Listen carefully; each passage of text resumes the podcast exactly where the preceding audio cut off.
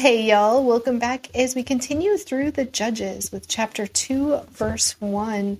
The angel of the Lord went up from Gilgal to Bochim and said to the Israelites, I brought you out of Egypt into this land that I swore to give your ancestors, and I said I would never break my covenant with you.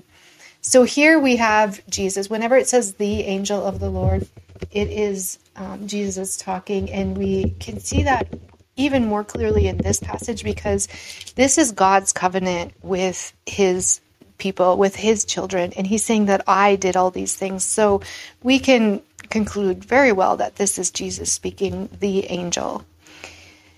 Verse 2 For your part, you were not to make any covenants with the people living in the land. Instead, you were to destroy their altars, but you disobeyed my command. Why did you do this? So now I declare that I will no longer drive out the people living in your land. They will be thorns in your sides, and their gods will be a constant temptation for you. In verse 4, when the angel of the Lord finished speaking to all the Israelites, the people wept loudly. So they called the place Bochim, which means weeping, and they offered sacrifices there to the Lord. After Joshua sent the people away, each of the tribes left to take possession of the land allotted to them, and the Israelites served the Lord throughout the lifetime of Joshua and the leaders who outlived him. Those who had seen all the great things that the Lord had done for Israel. Joshua, son of Nun, the servant of the Lord, died at the age of a 110. They buried him in the land he had been allocated at Timnath Serah, in the hill country of Ephraim, north of Mount Gaash. So that is why there was still Canaanites um, living in the promised land is because they disobeyed God. They disobeyed Him. So they God no longer drove the people out for them. So now they're going to have to live with these constant temptations around them and these false idols. So we'll see what happens as we continue in verse 10. After that generation died, another generation grew up who did not acknowledge the Lord or remember the mighty things he had done for Israel. The Israelites did evil in the Lord's sight and served the images of Baal. They abandoned the Lord, the God of their ancestors, who brought them out of Egypt. They went after other gods, worshipping the gods of the people around them, and they angered the Lord. They abandoned the Lord to serve Baal and the images of Ashtoreth. This made the Lord burn with anger against Israel. So he handed them over to the raiders who stole their possessions. He turned them over to their enemies all around, and they were no longer able to resist them. Every time Israel went out to battle, the Lord fought against them, causing them to be defeated, just as he had warned, and the people were in great distress. So they refuse to just to turn from their sins and their stubborn ways, and they're no longer able to resist the enemies. God's not with them anymore, fighting their battles for them. In verse 16, then the Lord raised up judges to rescue the Israelites from their attackers. Pause. Correction. God is still with them. God never leaves us. But He's no longer fighting their enemies and winning them for them on their behalf. They actually have to work a little bit in turn from their stubborn ways and turn from their sins. Okay, now we can continue. In verse 17, yet Israel did not listen to the judges, but prostituted themselves by worshiping other gods. How quickly they turned away from the path of their ancestors who had walked in obedience to the Lord's commands. Whenever the Lord raised up a judge over Israel, he was with that judge and rescued the people from their enemies throughout the judge's lifetime. For the Lord took pity on his people who were bur- burdened by oppression and suffering.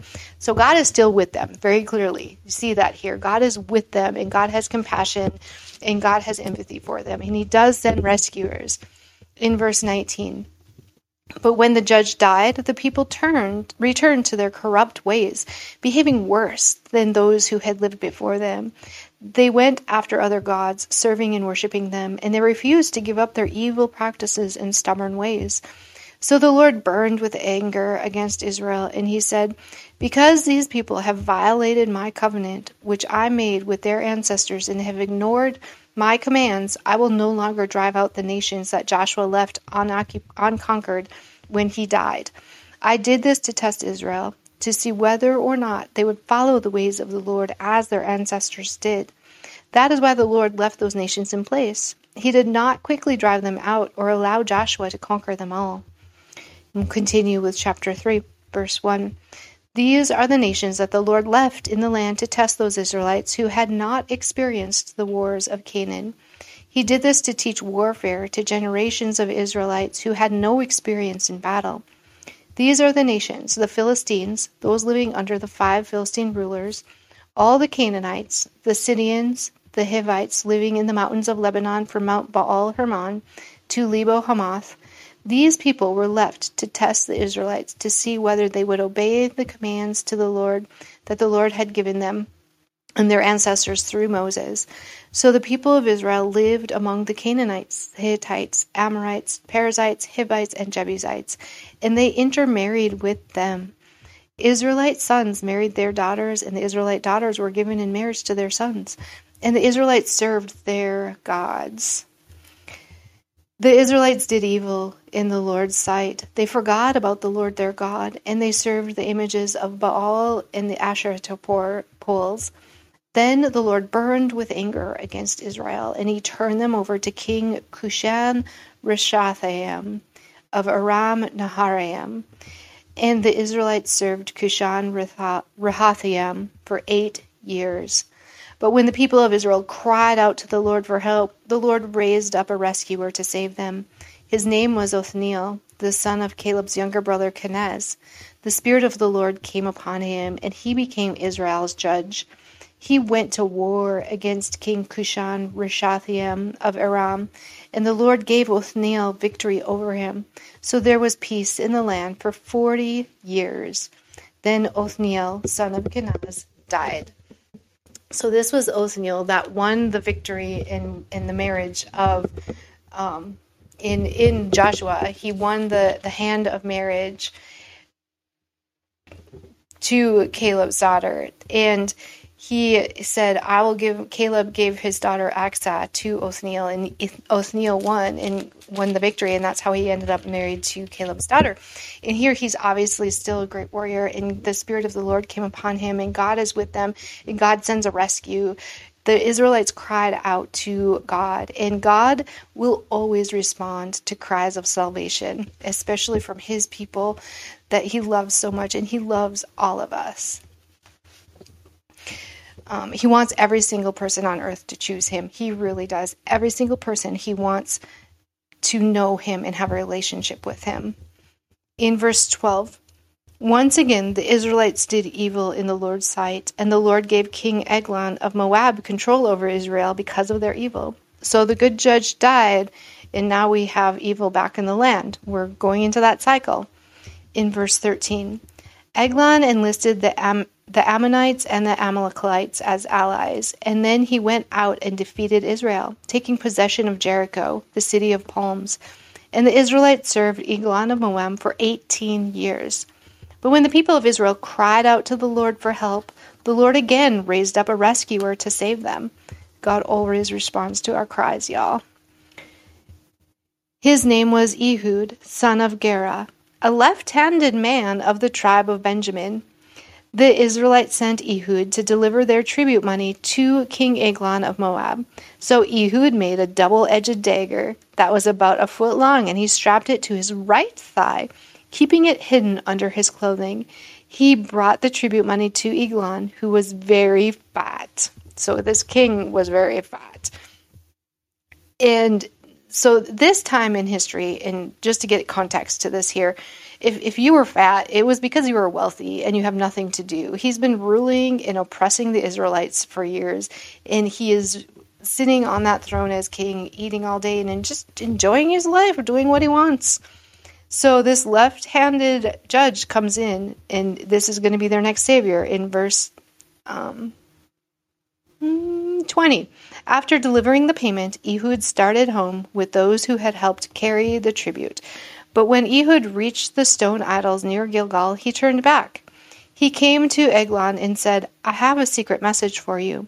So the king commanded his servants, Be quiet, and he set them all out of the room. And really quick about the left handed sword. most people were right-handed, so they never checked the um, that side of their body for the swords. They did not check that side because they did not realize people would be left handed because that's looked at as a disability back in this time.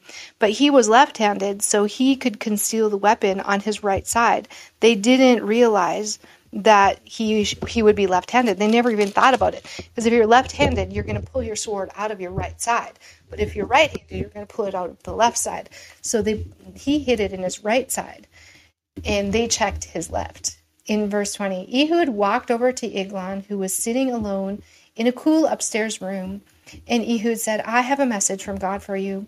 As King Eglon rose from his seat, Ehud reached with his left hand, pulled out the dagger strapped to his right thigh, and plunged it into the king's belly. The dagger went so deep that the handle disappeared beneath the king's fat. So Ehud did not pull out the dagger, and the king's bowels emptied. Then Ehud closed and locked the door of the room and escaped down the latrine. After Ehud was gone, the king's servants returned and found the doors to the upstairs room locked. They thought he might be using the latrine in the room, so they waited. They thought he was going potty, y'all. But when the king didn't come out after a long delay, they became concerned and got a key. And when they opened the doors, they found their master dead on the floor. While the servants were waiting, Ehud escaped, passing the stone idols on his way to Seir. When he arrived in the hill country of Ephraim, Ehud sounded a call to arms. Then he led a band of Israelites down from the hills. Follow me, he said, for the Lord has given you victory over Moab, your, your enemy. So they followed him, and the Israelites took control of the shallow crossings of the Jordan River across from Moab, preventing anyone from crossing. They attacked the Moabites and killed about 10,000 of their strongest and most able bodied warriors. Not one of them escaped. So Moab was conquered by Israel that day, and there was a peace in the land for 80 years. Note that the peace lasts longer than the non peace. and um, God, the point is, God sends a rescue. God hears our cries. God hears our calls, no matter how many mistakes we've made, no matter how many resets we need in life. God hears our cries. No matter what, he hears us. In verse 31, after Ehud, Shamgar, son of Anath, rescued Israel, he once killed 600 Philistines with an ox goad. That was just an extra little nugget there for y'all. So that concludes chapters 2 and 3, and we'll continue on with the journey through the judges tomorrow. I hope you all are having a great day.